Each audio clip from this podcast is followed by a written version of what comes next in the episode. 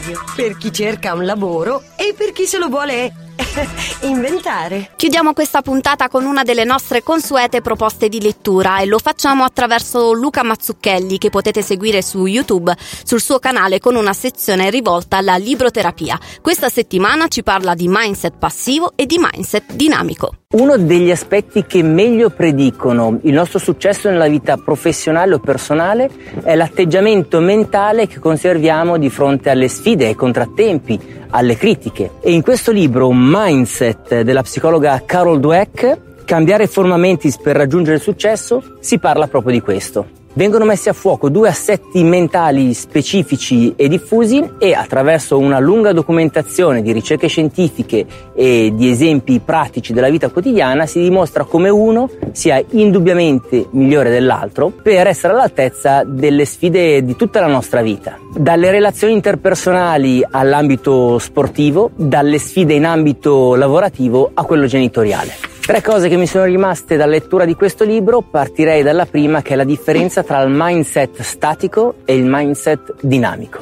Possiamo leggere le critiche che ci vengono rivolte come un segno della nostra inadeguatezza, oppure cercare di capire come utilizzarle per migliorarci. Nel primo caso adottiamo un mindset statico e gli altri diventano dei giudici spietati nei nostri confronti. Nel secondo caso adottiamo invece un mindset dinamico e chi critica diventa un alleato, ci può favorire per essere delle persone migliori. Ecco, questo è proprio un classico esempio di come a seconda del mindset che decidi di coltivare influenzi direttamente la qualità della tua vita e delle soddisfazioni che potrai raccogliere. In linea di massima, se sposi un mindset statico, credi che le qualità e le caratteristiche delle persone siano scolpite nella pietra e quindi ti troverai a dover sempre dimostrare agli altri di possederle. Se sposi invece un mindset dinamico, vedrai le intelligenze, le diverse qualità e abilità come un qualche cosa che tu puoi acquisire, come un qualche cosa di mutevole, che quindi attraverso l'impegno e la costanza puoi raggiungere.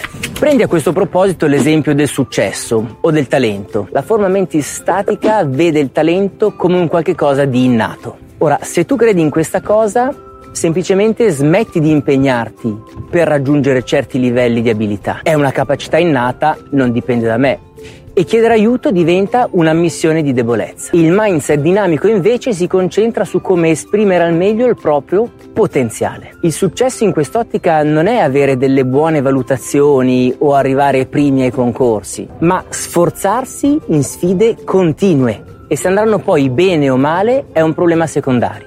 Il loro esito non definisce la tua identità perché il focus non è sul risultato, ma sul processo e sull'impegno sottostante al risultato.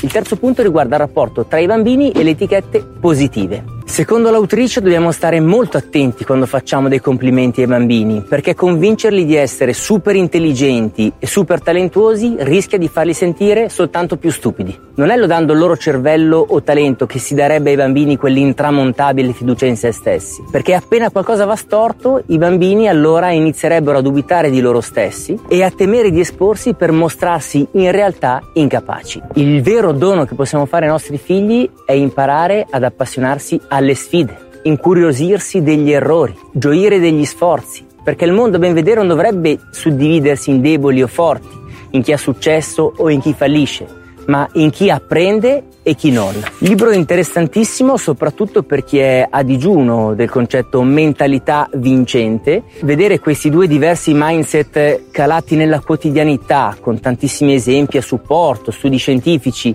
è il primo passo per potersi riconoscere in queste situazioni e provarsi quindi a vedere sotto una luce diversa. Scrivici a lavoradio@gmail.com. Lasciati contagiare. Lavoradio, energia positiva.